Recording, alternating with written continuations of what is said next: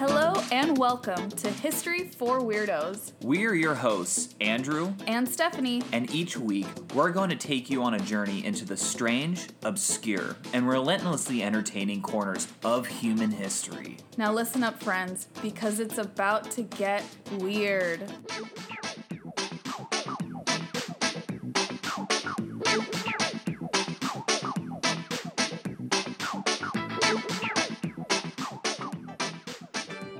Welcome back, weirdos, to History for Weirdos 100th special episode.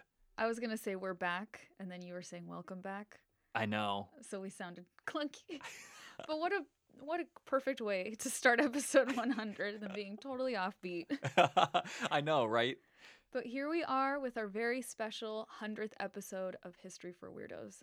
I mean, can you believe that we're here? No, I really can't. I, I never would have thought we'd get to 100 episodes. So, for our folks who follow us on Instagram, you Yeah. already know that we're recording at a special place, but for everyone else, we're actually recording this episode in Spotify studios in downtown Los Angeles. Thank you, Spotify. Thank you, Spotify. They were very nice enough to let us come in and record in a professional studio, Yeah. i.e., not in our Our living room. exactly. I couldn't even table. say. I started laughing. Yeah, we're not. or your parents' bedroom. Right. We're not in our living room or on our dining table recording. We are in an actual studio here on the Spotify campus. It is so cool.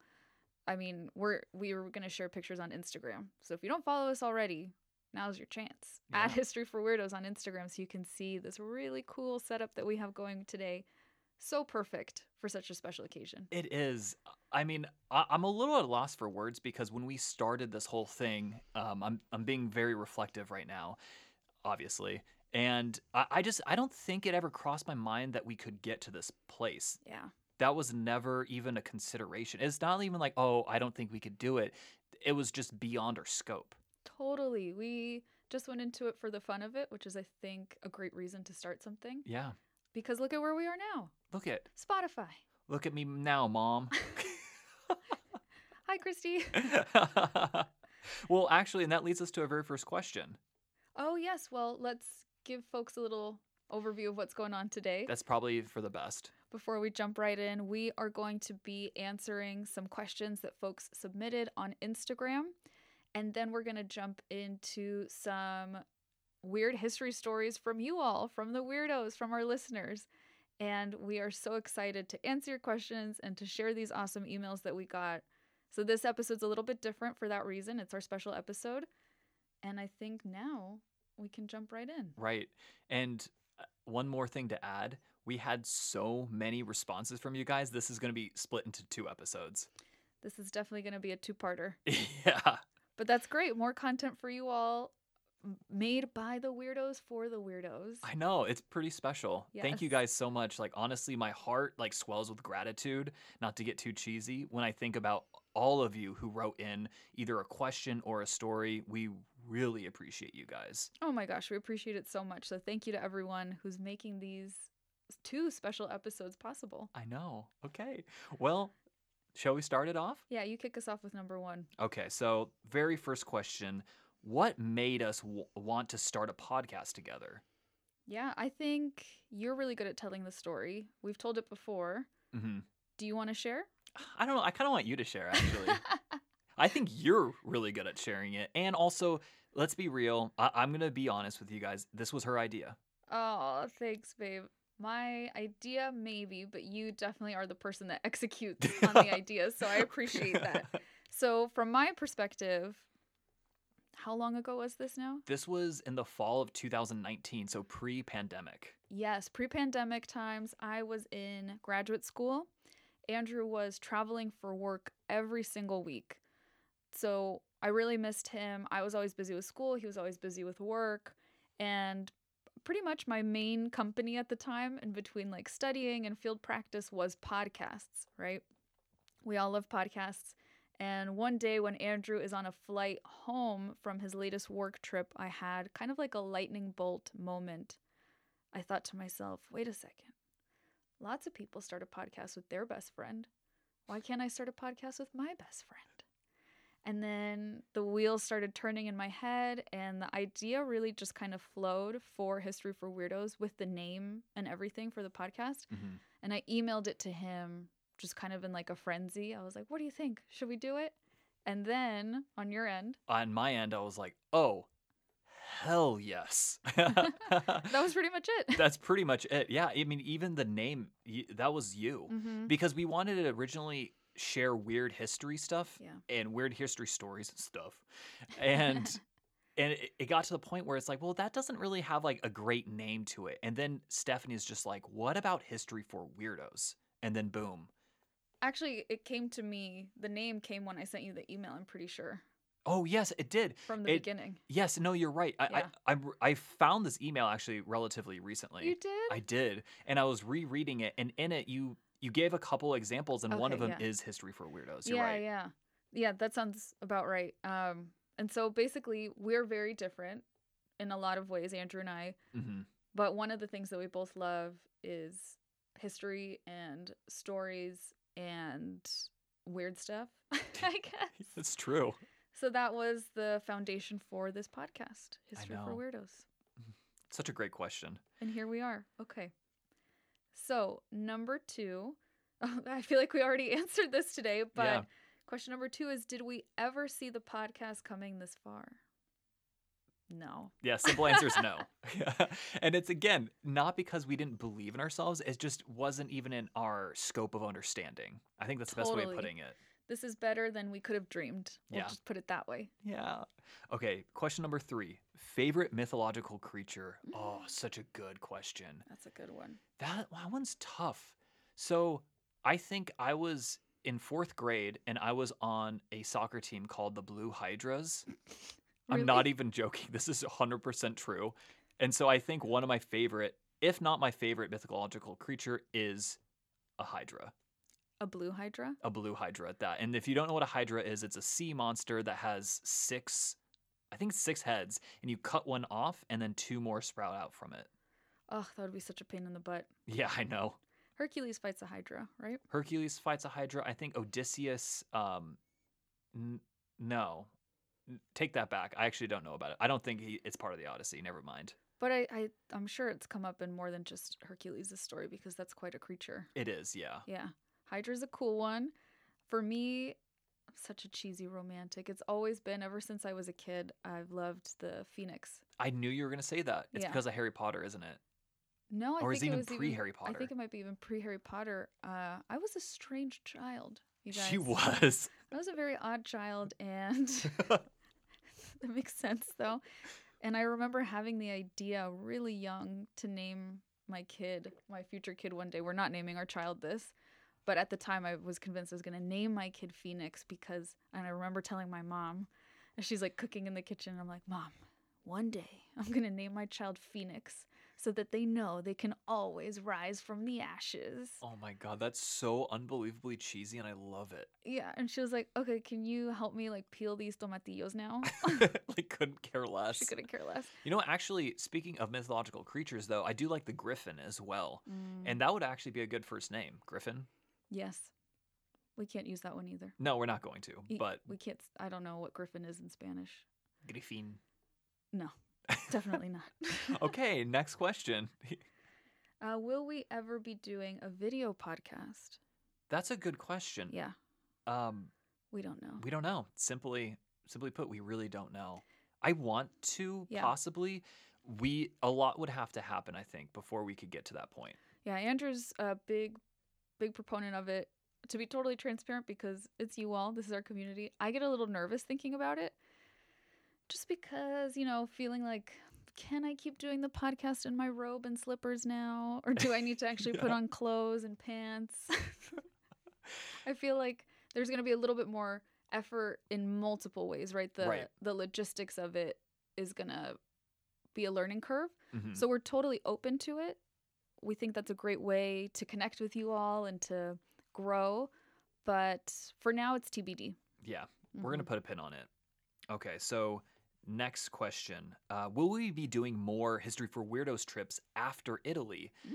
Also, I think it's, the answer is the same.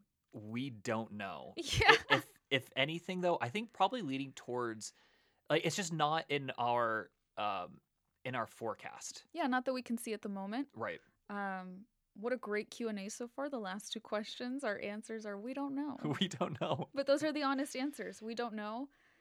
I think we've all experienced this in the last few years. So much can change so quickly. Right. So we're always open to opportunities like video and trips and stuff like that, but we have to see. Yeah. We have to wait and see. But in in short, like in the next 18 to 24 months, probably not. I yeah. think that's that's probably fair. Yeah. I think that's fair to say. And the next is ooh, do you like episodes focused on people or events more? I know. I I saw this question and that one really got me thinking and god, this is such a com- like a consultant answer, but it depends. Mm-hmm. It really depends on a, a few things. Like one even like how I'm feeling that day, honestly. Mm-hmm. Uh, but in general, I'll I'll tell you this. I think it's easier to do one on a person because Yeah. their story is so much more linear, right? Totally. Whereas an event, you have to look at it from a, a few different angles, even if it is just an event that it's like within a microsecond, right? Mhm. Or like a day. It's all within, it's like you have to look at it from at multiple angles, and it, it can be hard to research at times and piece together like a narrative. Yeah, I could definitely see that.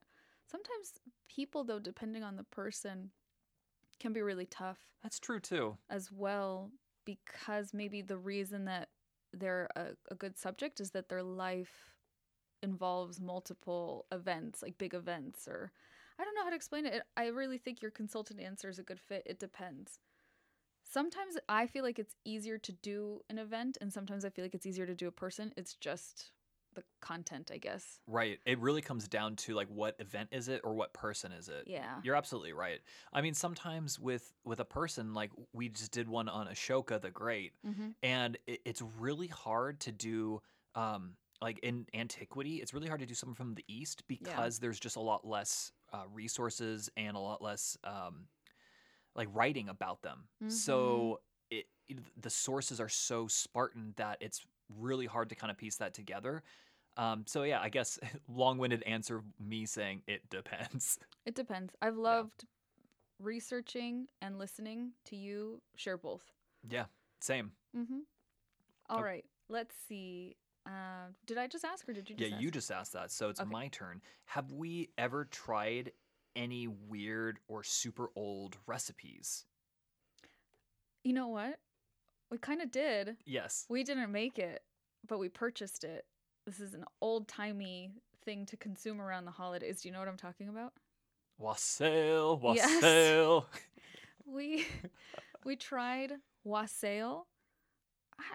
That sounds like it's fake. It's It- not. It's not. We swear it's real. I think it's a it's a British holiday punch, like around Christmas time, Right. and they mention it a lot in A Christmas Carol, A Christmas Carol. which is a play that I've seen a dozen times at least, Yeah. going back to when I was in elementary school. Yeah. And they have a song in the play about like wassail. and Yes. so we were really curious to try it and we got it. Pre-made. We we don't know how to make it. We don't know the recipe. And babe, what was your take on wassail? Thumbs down.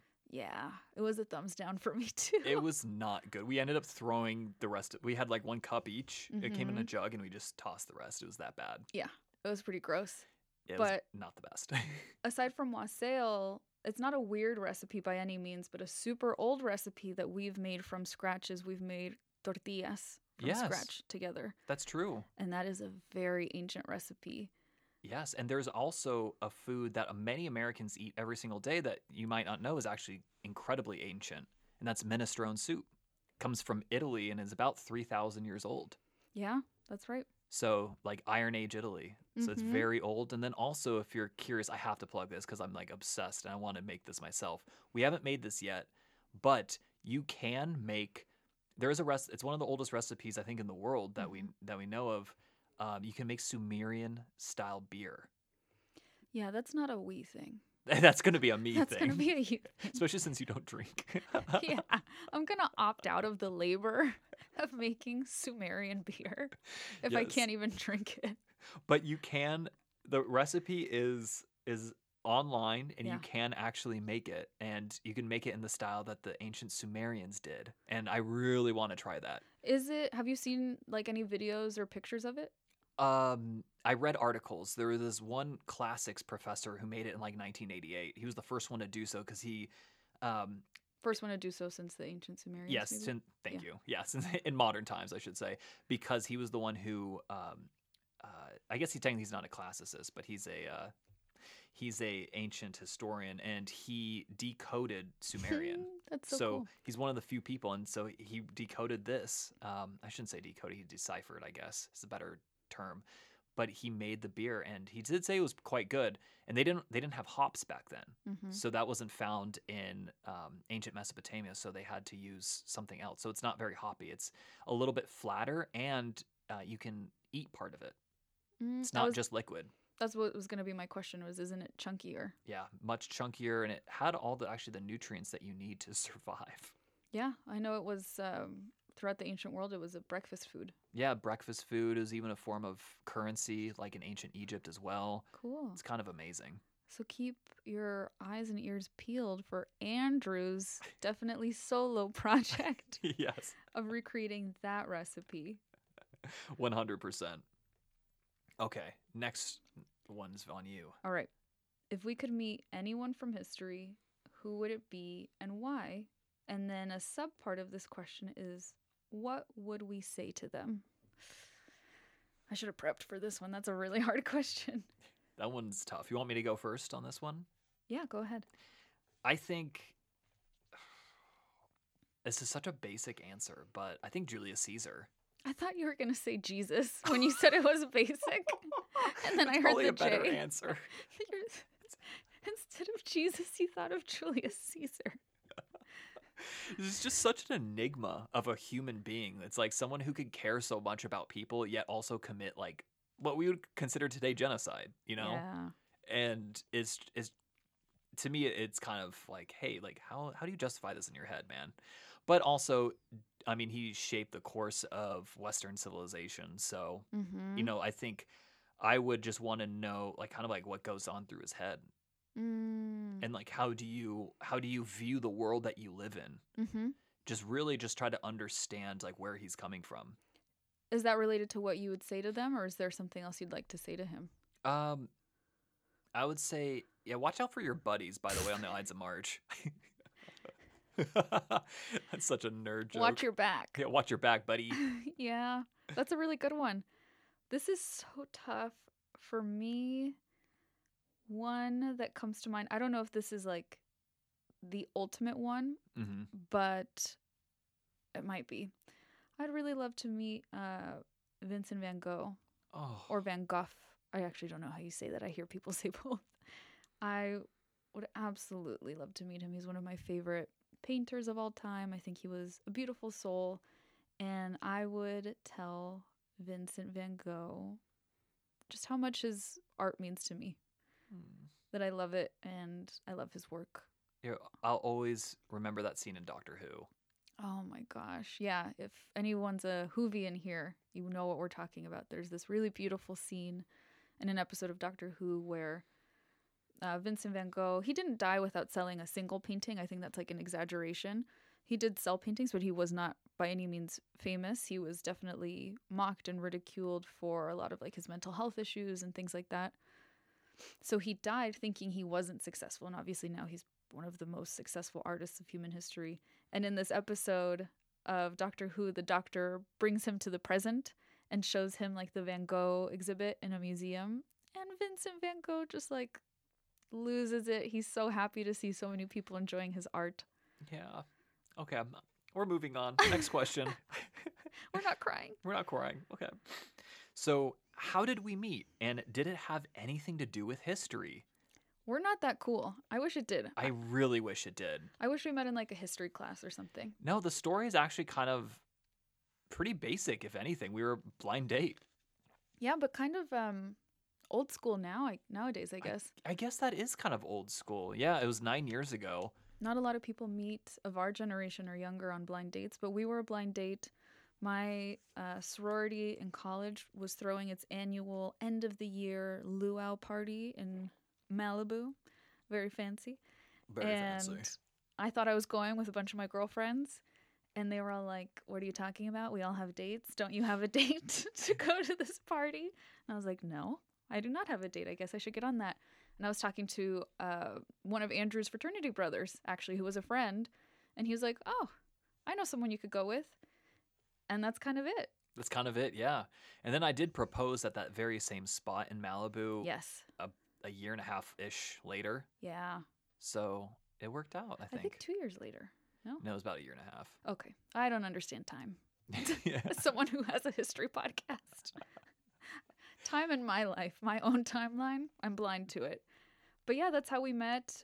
And you were about to graduate. That was the other thing I was going to say. We- right. I literally was about a week away or two weeks away from graduating. it was almost like we just caught each other Yeah. at the tail end because he's a year, a grade above me. We're 10 months apart in age.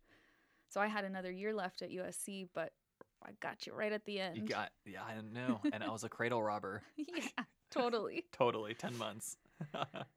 Okay.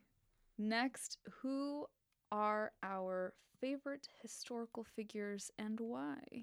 Should we each stick to one, yeah. or do we? Are you, that's a really tough question. that's like a an episode length question. If I we really wanted to get into it and nerd out. Okay. I, Okay, I wait. have a favorite. Okay, go for it. Okay. I think my favorite, at least in modern times, because uh, if you go to if you include ancient, it's too many. But modern times, I'm gonna say Theodore Roosevelt. Oh, that's such a good one. I he is. I I mean, one, he's just such a excuse my French badass dude. he really was. Le badass. Le badass. he was really into nature. Yeah, big Um, animal I- lover. big animal lover. Uh, I mean, obviously the teddy bear comes from him. He established the national park system. I just he he, he had a lot of integrity. I I really admire him. Um, and so I think for those reasons, he's probably my favorite. yeah, he was an environmentalist before there were environmentalists. Right, exactly. He saw how beautiful these national parks were and like, let's preserve them. Let's just not develop them. Yeah, let's keep nature pretty and clean and for the animals. Yeah. And he had a lot of pride of in America, but not in like a like a weird kind of way. In like a an very, overly nationalist way. Right. Uh-huh. It was like an, um, he like cared about the people and the and animals and like the countryside and he just wanted to preserve and to like make make things better. yeah. And I just I really really admire that. I love that. That's a really good one. Someone that comes up for me is someone that I plan on doing an episode on one day. Ooh. So I'll do just like a brief overview of her. She is known as in Mexican history as La Malinche. Oh, I know. I know La Malinche. Yes, she was an indigenous woman in Mexico. I can't recall the name of her tribe at the moment, but she ended up translating. She was brilliant, like brilliant with languages. She'd hear a language and pick it up.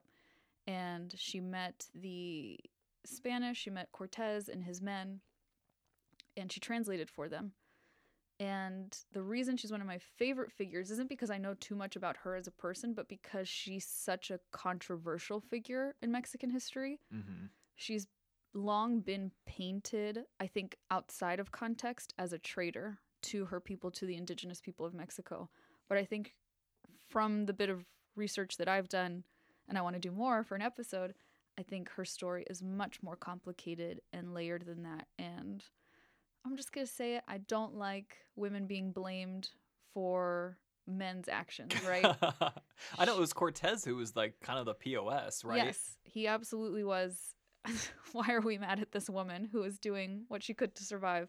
They ended up having a child, or at least one child together. Who's like the first Mexican.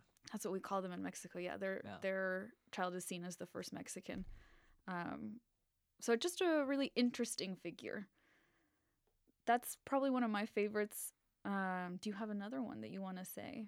Well, I, I, I kind of favorite is kind of a more Yeah. like f- it's a hard word to like in, Define. yeah, to define, especially when it's like in a historical concept. Because like Mhm, I love Julius Caesar, Alexander the Great. mhm. Um, I love Trajan, Hadrian especially. I was gonna say Hadrian. Yeah, like a lot of there's a few Roman emperors, and then there's um, even like a couple of like other like ancient generals as well. I re- I like I, I admire Cyrus the Great. Uh-huh. Um, specifically, he was the first Achaemenid Persian um, emperor, Mhm. Shah, I guess, and he was uh, he really believed in religious freedom in a time where that was Mm. not typically valued, and he created the greatest at the time greatest uh, empire in, in the history of the world. Be- in part because of that, right? In part because of his military victories and his genius, but part of that genius was just allowing people to live, mm-hmm. and you know, it like it, it worked. Yeah. Those are all really good ones. Yeah. Just to list off a few more that come up for me. Sacagawea, Oh, great one. really cool. That would be a cool episode on Sacagawea. She, her journey, so interesting. Oh my god. Um, I, love, this is basic. All the ladies know. Fascinated by Marie Antoinette.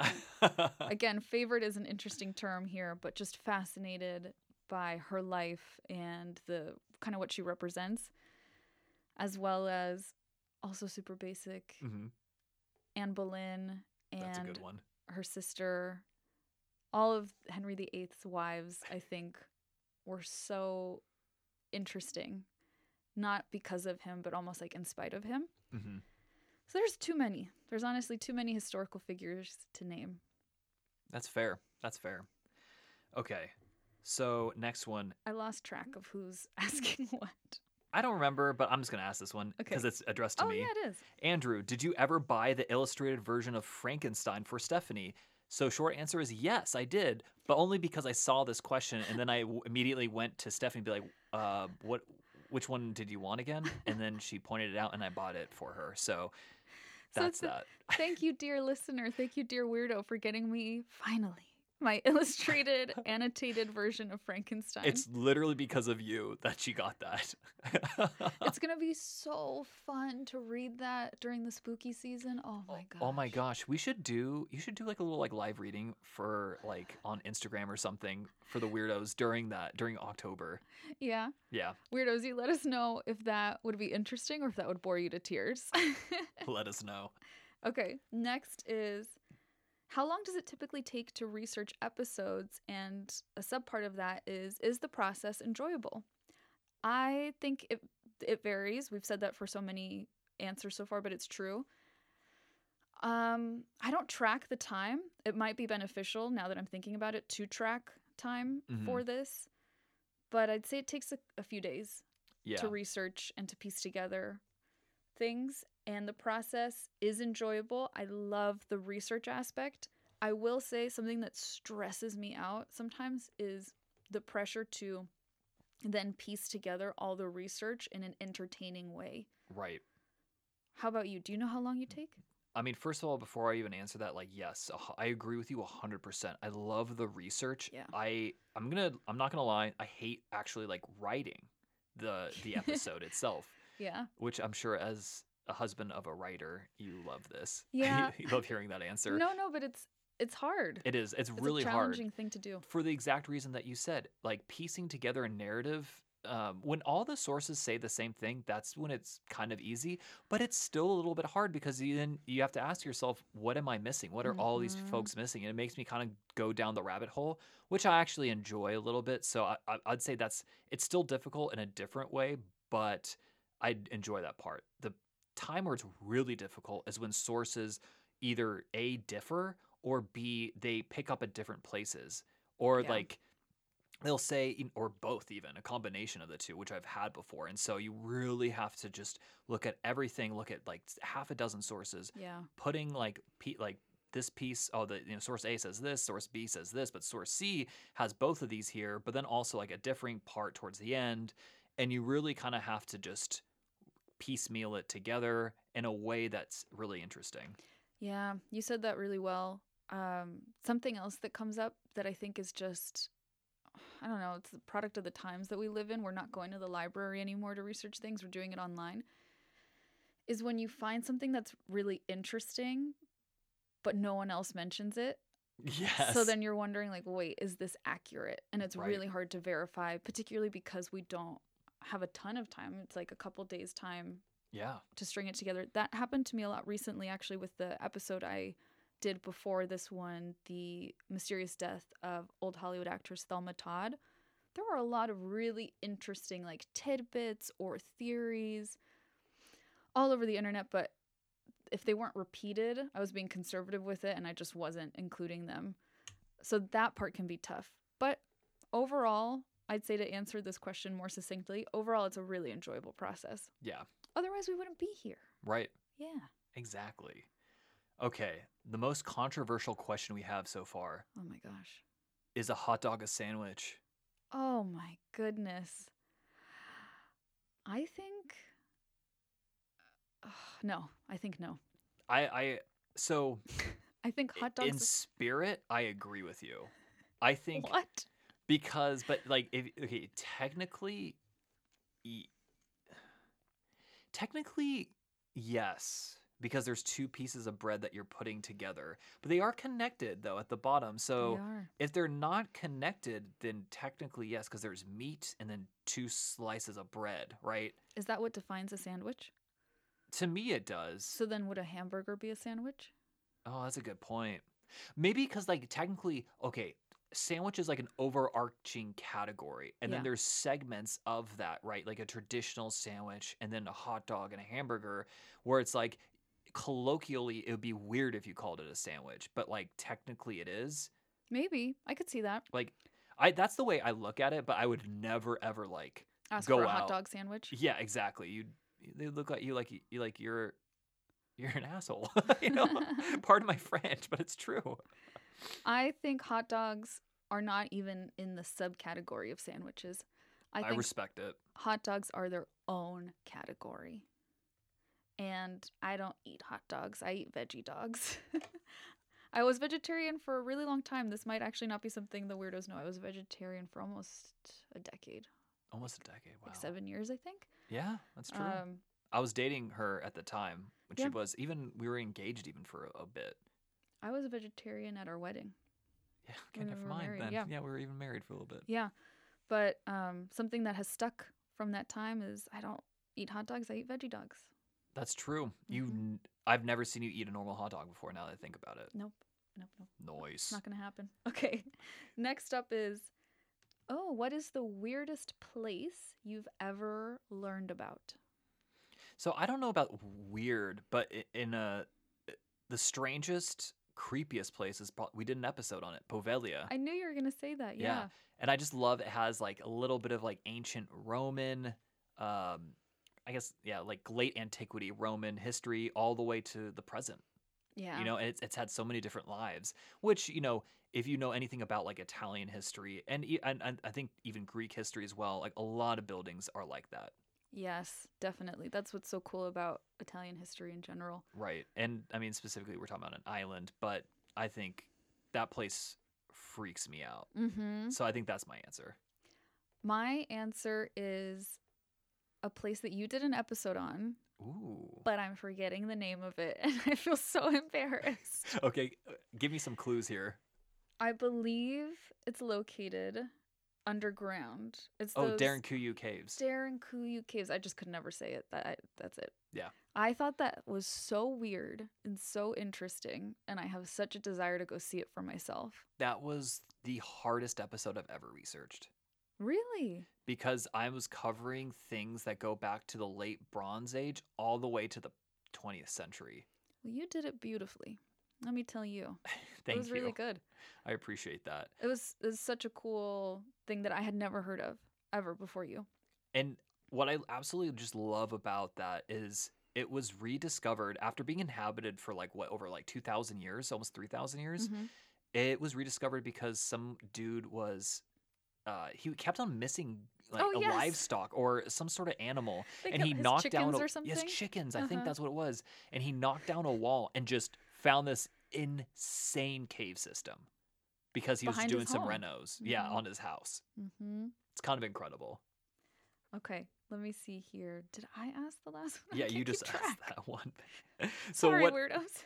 what is one historical figure or event that we haven't covered but want to Ooh, I've alluded to a couple, yeah you literally yeah you answered that already but there's someone else that I want to do some research on is Chavela Vargas. Chavela Vargas was a Costa Rican singer and Mhm. songwriter who ended up going to Mexico in her youth and she actually became like a Mexican folk icon. That's and awesome. She is rumored, I'm pretty sure it's almost certain that this happened though. She was a lover of Frida Kahlo when she was married to Diego Rivera. Oh snap! Yeah, that that's one that I want to do some more research into. How about you? That's such a good question because I honestly don't know. I know we and you know what? We were just discussing this before we sat down to record. We have an archive of amazing recommendations from the weirdos that we're going to better organize because you all recommend some awesome like haunted places, vampire places. I mean, you're going to see in a moment when we go over uh, your short stories, your short weird stories. There's a lot of really good ones out there. There are. I, I honestly I can't I can't answer that right now. None. I I mean there are. I just like they're just not coming to me Yeah, at the moment. that's Oh. all right. If I if I think of it later on, I'll let you guys know. But for now, we're gonna we're gonna move on. Yeah. Okay. So what historical books do we recommend? You go first because you read more historical books than I do. I do. So specifically, if you're talking about Roman history, I have like literally a half a dozen that you can go. But I think the one that I would want to share is SPQR by Mary Beard. I had a feeling. Yeah, that one it, it, it's a classic for a reason because it covers what she calls like the first millennium Romans. Mhm. So roughly like 750 BC to um, to when all Romans were given given citizenship under uh, third century AD. Uh, it, I forgot his name. It That's was the, right. he was the he was Septimius Severus's son. Okay. Would you say that this book is accessible for someone who's not as big of a Roman history buff as you? You know, yes and no. Uh, There's just a lot of names and Mm, that are given and so that it can get a little confusing at times but i'd say overall it is it if you have a little bit of an understanding beforehand though i'd say that that definitely helps And the thing with so many Roman names is everyone named their kids after- gaius or their daughters Agrippina. yeah, i It's- know Everyone has the same name, so it is hard to keep them straight. it does yeah the julio claudians were awful with that Yeah. Actually, there's a book, speaking of historical books, that I really want to read that's about Agrippina. Let me see if I can look it up really quick while we're here. yeah definitely well also another book that isn't roman that i think people would like um, would be oh my god and then now the name's just escaping me Of course it does. There, there's one on. You know, I'm just gonna give another Roman one because the other one just came. but it's not really necessarily a historical book. It's uh, memoirs from Hadrian by Marguerite uh, Sidecar or s- something Car. mm-hmm. But anyways, she she writes Hadrian's like private memoirs and into like a story, and it's Mhm. really interesting. I really like that. It's Memoirs of Hadrian by Marguerite Yourcenar. Your Sinar, that's Mhm. what it is. Okay, thank and you. the one that I want to read, it's on my TBR, is Agrippina, the Most Extraordinary Woman of the Roman World by Emma Southon. That one sounds so good. It's I'll read you guys since I have my Amazon open. the little synopsis.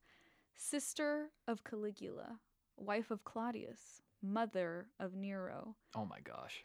the story of Agrippina at the center of imperial power for three generations is the story of the Ju- Julio Claudia dynasty and of Rome itself and its bloody, extravagant, chaotic, ruthless, and political zenith. Doesn't that sound so good? It sounds so good. The Julio Claudians, so that was like the first um like set of Roman emperors. They were just they were nuts. They, they were nuts. Yeah. They were And nuts. then I don't read as many historical books as Andrew, as I mentioned, but I love historical fiction. That's my sweet spot right there. I've I'm sure I've recommended it before. This is a really popular book, but The Song of Achilles. Oh, in- so good. it's incredible. It's written so poetically. Madeline Miller, anything Madeline Miller writes, you weirdos will love it. I can guarantee that. And then another one is let me I have to look it up. It's called What the Wind Knows. But I can't recall the author right now. It's What the Wind Knows by Amy Harmon. This one's very different because Song of Mhm. Achilles is very ancient. It's talking about myth and lore, um, about Achilles and Patroclus. What the Wind Knows is a time travel historical fiction book Oh. going back to Ireland in the 1920s. It's really beautiful. that this woman, Amy Harmon, knows her history really well. She brings to life actually some real uh, historical Irish figures, and it's a love story, and it's gonna break your heart into a million pieces. Nice. So definitely check out Song of Achilles and What the Wind Knows.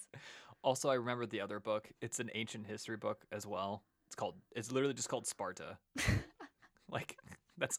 How did I forget that? I'm really annoyed with myself. But it's just called Sparta. I got it from my grandmother's library. Ooh, fancy. I know, right? She's just like, take any book you want. I was like, okay. So I This one's snagged it. mine. This one's mine now. Yeah. And now, weirdos, we are going to move on to reading some of your weird history stories. Ooh. Bum bum bum. Okay, so our very first listener story. Good afternoon, Andrew and Stephanie. First of all, congrats on the podcast and doing such an amazing job week in and week out. Only mm. podcast I consistently listen to. Oh, Oh my gosh. That's such Oh a my- huge compliment. I know. Okay, now for the topic at hand. Growing up and living in Philadelphia my whole life, history is quite literally everywhere. Very true. But I have always been interested in Eastern State Penitentiary since I grew up half a block away from it and think the rest of the community would find it interesting. It being the very first institution of its kind in the world from both an architectural and behavioral standpoint. Mm. Their semi professional baseball team of inmates, Al Capone's time spent there, and a dog that was on death row. No harm was done, inmates tunneling out and ended up in a bathroom of a local school. And not to forget its annual Bastille Day celebration, where Tastykakes are tossed throughout the crowd of people. Okay, this sounds amazing. Also, I also thought that the baseball team name was the Al Capones. I know. When I read that. Oh, I am so disappointed that No, that that's even funnier. Yeah, it's kind of amazing. So I know this was supposed to be short, and I apologize for the long windedness. of The email, don't worry about it. I'm way more long winded. I couldn't choose one, but uh, choose one of the many things about the penitentiary. I find these the most interesting, though, and that was from Eric. That is so interesting. So let me. There was a dog on death row. What could the dog have done? I know it's so maybe it was an accident. Do you accidentally put a dog on death row? I feel like, yes, I feel like the government would do that. The government would do that. That was awesome, Eric. Thank you so much. Yes. Okay, next up. This one just jumps right in. All right, let's hear it. In 1965, the Lincoln Historical Society was given the bell of the original Mattanawcook Academy after the building was torn down. The bell has its own special story told in a December issue of the Lincoln News in 1965. And then here it has quotes, like it's a paragraph that's all quoted. Several of the older Lincoln residents can remember when the bell was rung for the start of each school day, for recess, noon hours, and the close of school. Town meetings were held in the high school each spring, and the bell was always rung for this annual event. When the old high school was torn down, the bell was stored in the firehouse on East Broadway. As time went on, with the adding of new equipment to the firehouse, more room was needed by the firemen, and the bell was placed outside at the rear of the firehouse building. Okay, we're keeping track of the bell? Yeah. In about 1942, at the time when Fred Gates was police chief, the bell was stolen from its location in the back of the firehouse. Hooligans.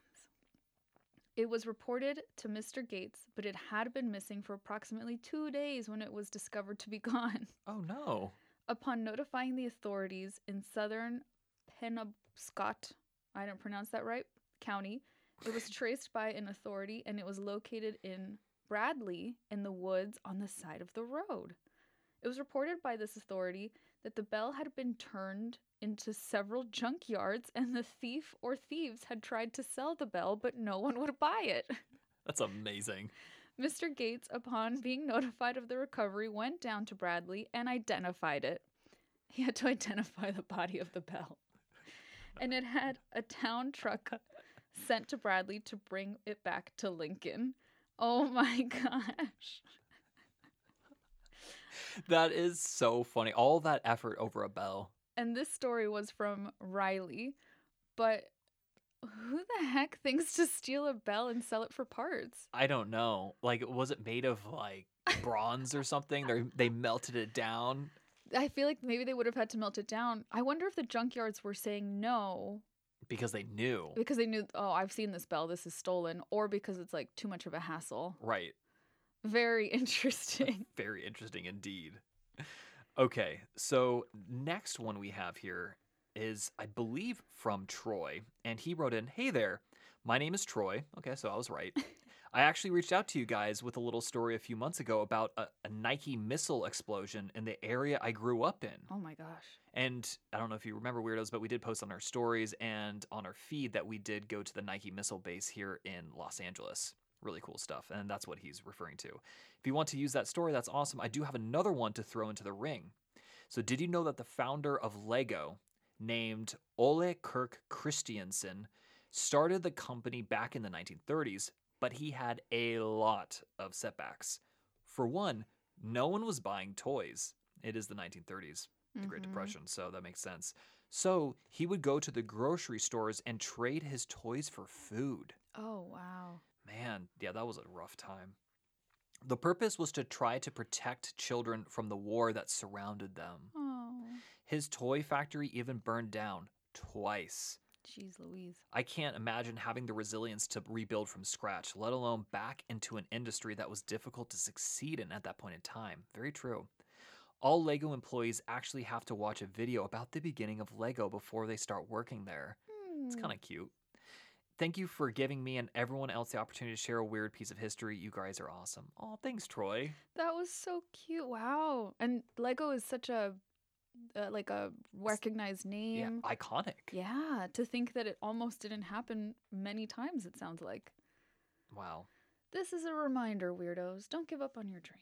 Yeah, don't don't give up. Mm-mm. Okay, next up, it starts with Happy 100th episode. I'm excited to hear it, including your Q&A. And then it goes, the haunting murder would still fill whispers around campfires and create legends passed along the wooded trails more than 80 years later in my local coastal town nestled in the shadow of the Olympic Mountains. Okay, I love this already. This sounds so good. Growing up just a few minutes away from Lake Crescent, west of the outskirts of Port Angeles, I was a child that heard the tale for the first time. I heard it at night on the atypically crystal clear lake where they found her. Oof. The Lady of the Lake was Hallie Latham Illingworth. Three years after her disappearance, her body floated to the surface of Lake Crescent, wrapped in blankets and tied. The case was more haunting and mysterious because her body had not decomposed. After three years? Due to the uniqueness of the lake, her flesh had turned into a soap like substance that could be scooped away like putty. And that was in quotes. Oh. Wow, that's actually really interesting. Yeah. Thankfully, due to her dental records and quite the investigation, her body was identified. She had been strangled by her husband, who had covered her disappearance. He was brought to justice, charged, and held accountable for his actions. Good. Thank goodness. And then they provide a source for historylink.org with more information about the Lady of the Lake. That was really interesting. And they say, Thank you again from Angie. Oh, thank you. Well, thank you, Angie. Wow. To three years. Three years and the fact that her body didn't decompose. I'm guessing if it's crystal clear, that means maybe uh, like salt water or. I, don't, know. I That's that's no really idea. interesting. I'm I'm gonna look into why that would happen. Like, what would need to exist in a lake to preserve something like that? I know they found like ships from antiquity Mhm. in like shipwrecks that were not, you know, and all ships back then were wood, right? Mhm. So, and they didn't decompose anything in the Black Sea, if I recall correctly. Because of the salt, that would make sense. right. But most lakes are freshwater, aren't they? Correct. Yes. This is a this is a head scratcher. Yeah. There's there's something about the chemical composition of the water in Mhm. certain lakes that like can uh, preserve it for That's quite. so strange. I mean, for y- for years or hundreds of years or even thousands of years. Wow. Yeah, kind of wild. So, next one goes Hello. Congratulations on 100 episodes. Thank you. History for Weirdos is by far my favorite podcast, and I'm so excited to see it hit this milestone. Aw. Literally, like every time I read something like that, it makes my day. Yeah. I saw you were collecting stories for the episode and just wanted to send in a bit of my family history for consideration. Absolutely. So, my name is Charlotte. I'm named after my great grandmother who passed before I was born, but it is, she is still one of my biggest heroes. She was born Charlotte Budensick in 1923 in Brooklyn, New York, and that's also where she started to work as a fashion model later in life. Wow. Interesting. She had a strong career going, but then the US joined World War II. She decided to leave modeling behind in order to join the WAAC. Oh, okay. That's like the Women's uh, Auxiliary Army Corps, if I recall correctly. She would later be awarded the key to the city of Brooklyn for her sacrifice. Oh my God. That's, a big deal. That's so cool. Your dad was born in Brooklyn. my dad and his mom. Yeah. Mm-hmm. So during the war, she was put on the radios that transmitted to the pilots. And I've been told there were more than a few instances where the pilots would flirt with her over the communications. I'm sure. That's amazing. I mean, if you were my like counterpart and I was a pilot, I would definitely flirt with you. oh my gosh. I'd appreciate it. Absolutely. Anytime. Ultimately, though she fell for my great grandfather, Navy Warrant Officer Lawrence E. Rust, they were married in December of 1944. Hmm. Great grandma Charlotte had a beautiful singing voice, and after they were married, she sang with an army band under the stage name Rusty Lawrence after her husband. That's so cute. Oh my God. She sounded so cool. Yeah. After the war, they had two children, one of whom grew up to be my nanny, who was who has told me stories about growing up around diplomats and other higher ups since great grandma Lawrence didn't retire from military service until 1971. Wow. He and great grandma Charlotte even attended both inaugural balls of President Dwight D. Eisenhower. Oh wow. That's really cool. They both passed away before I had the chance to meet either of them, but because great grandma Charlotte died only a year before I was born, and because she is my namesake, she's always had a special place in my heart. I admire her life and accomplishments so much, and even though this summary was a short speed run of her life, I wanted to share what a special woman she truly was. I hope you enjoy this piece of my family history, and I wish you both well as you continue with amazing content. Charlotte. P.S. The life and career of Nellie Bly would make an awesome episode if you ever need an idea for a podcast. Charlotte, thank you so much for telling us this family story. That was so cool. That was really cool, Charlotte, and I'm glad that we could share the story of your great grandma. Yeah, your great grandparents sound like badasses. They really do. Okay. Next up. Hi guys. I have a weird local history suggestion from my hometown of Dixon, Illinois. While Dixon is mostly known as the hometown of Ronald Reagan, and more recently we've been in the news for the Rita Crundwell scandal. I'm not familiar with that, are you? I'm actually not familiar with that either. I'm going to have to Google it. Okay, I'm going to Google it right now. So yeah, keep on going. Okay. Dixon has a strange road with a dark tale. Ooh, I bloody- like this. Bloody Gulch Road. I'm not sure how much detail you'd like, as I'm sure the info is available online, but there was a gory murder and the truth is still debated. If you'd like more information, I can see if I can find the book a local author wrote and send it your way. Thank you for your consideration. Stay weird, Jessica. Oh, Jessica, thank you. Jessica, we're going to look into your hometown. Yeah. Also, I looked up Rita Crundwell. Mhm. She's the former comptroller and treasurer of Dixon, Illinois from 1983 to 2012. It's a long time. And the admitted operator of what is believed to be the largest municipal fraud in United States history. Rita. Rita. You messed up, Rita. oh my gosh. I mean, Not in a good way, but kind of badass. yes. Not in a good way, though. I'm absolutely going to look into Bloody Gulch Road. I feel like we got a really good teaser here, Yeah. and we could turn this into a full blown episode. Yeah. Bloody Gulch Road. I really like that. Yeah. Okay. Okay. You're so up next, babe. I'm up to Andrew and Stephanie. My favorite Greek Roman myth is the story of Psyche and Eros, Mm. involving magical arrows an angry goddess, a betrayal, a quest, apotheosis, and a happy ending. Oh. That's a, I mean, that is Greek mythology in just like a nutshell. Except for it. the happy ending. Oh, except you're right. You're right. The happy endings rarely happen. It's originally from a story called Metamorphosis, the Golden Ass, by oh my god, it's I love that by Lucius Appius from the second century CE or AD. It's also the quote only ancient Roman novel in Latin to survive in its entirety end quote. I didn't know that. I I've know uh, I I've known about metamorphoses, but I didn't know that that's the case. That's really cool. So in the Golden Ass, a guy named Lucius gets turned into an ass, and hmm. that's a donkey, by the way, guys. And in the middle of it, he and another girl are kidnapped. An elderly woman decides to tell them a story to calm them, which happens to be the tale of Psyche and Eros. The Golden Ass has a Wikipedia page that I couldn't find in here, but it's wild. This podcast is my absolute favorite, and it's deepened my interest in history, so thank you for everything. From Madeline. I love that. Psyche and Eros is one of my favorites. It is. Actually, when we did our episode telling Greek myths, I almost picked Psyche and Eros. Ooh. So it's a really good one. If it's been used like reinterpreted throughout stories for so long, but if you haven't read it, I, I highly recommend it. Awesome. Okay, next up.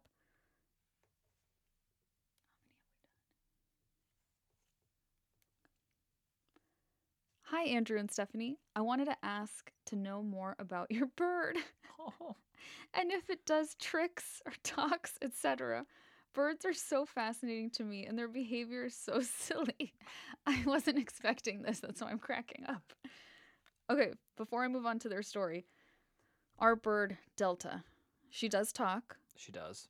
Mainly, she says Delta, Or Delta step up. which is like her trick, I guess, which is to step up on her fingers. Yeah, when she's really angry, and, but she does, she's not screaming her like head off, and she mm-hmm. just wants to like come out. She'll say Delta step up. She's almost conditioned me to the point where she does that, and I go in and I'll get her. She's trained Andrew well. She has. That's for certain. I know. But aside from that, she could talk more. It's honestly on us that she doesn't. She's a green cheek conure, so they're not like the most verbal parrots or parakeets, but they can talk a little bit. And when she was younger, she used to say Delta pretty bird, especially when she'd look at herself in the mirror. But either her confidence has waned or it's age, because she doesn't say that anymore. I know. Poor Delta. So let me move on to the rest of this email. Okay. For a weird history story. As you know, the Romans heavily believed in the gods and their influence over everything. On many occasions of importance, even on the decks of their fleets, they were looked to for guidance and were called, quote, the sacred chickens. The sacred chickens. A priest accompanied them as a sort of representative of the chickens. During the First Punic War, a Roman fleet was looking to these chickens for guidance to launch a surprise attack on a Carthaginian fleet. The chickens eating the seed meant good omens. Not eating the seed meant bad omens. It's true. The chickens refused to eat. And in frustration, a magistrate said, If they will not eat, let them drink, as he orders them to be thrown off board. That's not very nice. Yeah. Ironically, they lost this battle really badly, and the guy commanding the ship was exiled because of the embarrassing loss. I wonder if we should start doing this again. Maybe the chickens will make better decisions for all of us. LOL. Thank you guys for being such a beacon of joy in my life. What you guys are doing is very special. Enjoy your day, Izzy. Oh, thanks, Izzy. And I had heard of that story, and it oh. is true. It is true. The sacred chickens were real. Oh my god, that's amazing. It kind of makes me think of the chicken in Moana Yes. that goes with her on the boat. Like it is that really dumb chicken? Yeah. Oh, that's right. I forgot about that. Yeah, it goes with her on the quest.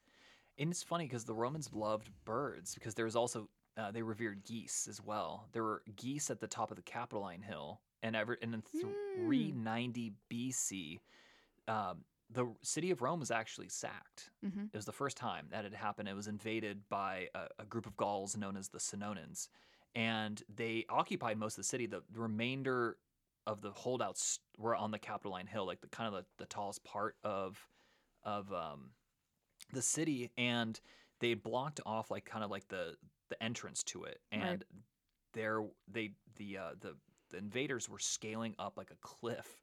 And the geese just started going crazy and basically alerted the Romans that oh shoot these guys were coming and you know knocked them off the cliff and so they couldn't actually like get up The geese saved the day. the geese saved the day and so from that point forward they were even they were revered before that point but they were like really revered like even more so after that point so like pu- like killing any of those geese that were on the Capitol hill was like a capital offense like punishable by death They really like their poultry. they really did Mm-hmm.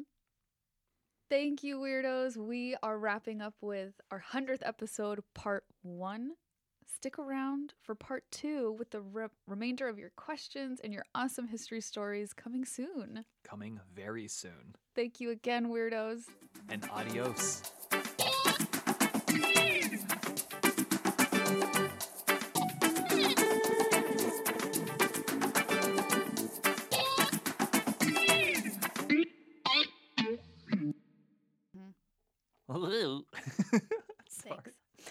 I know. Is it recording right now? No, yeah, it's recording. Oh, okay. Oh my god, I really want to use this as a button. Can we use it as a button now that we've said we're going to use it as a button? We're going to use it as a button. That's a very self aware button, but That's I think it's still self-aware. a button.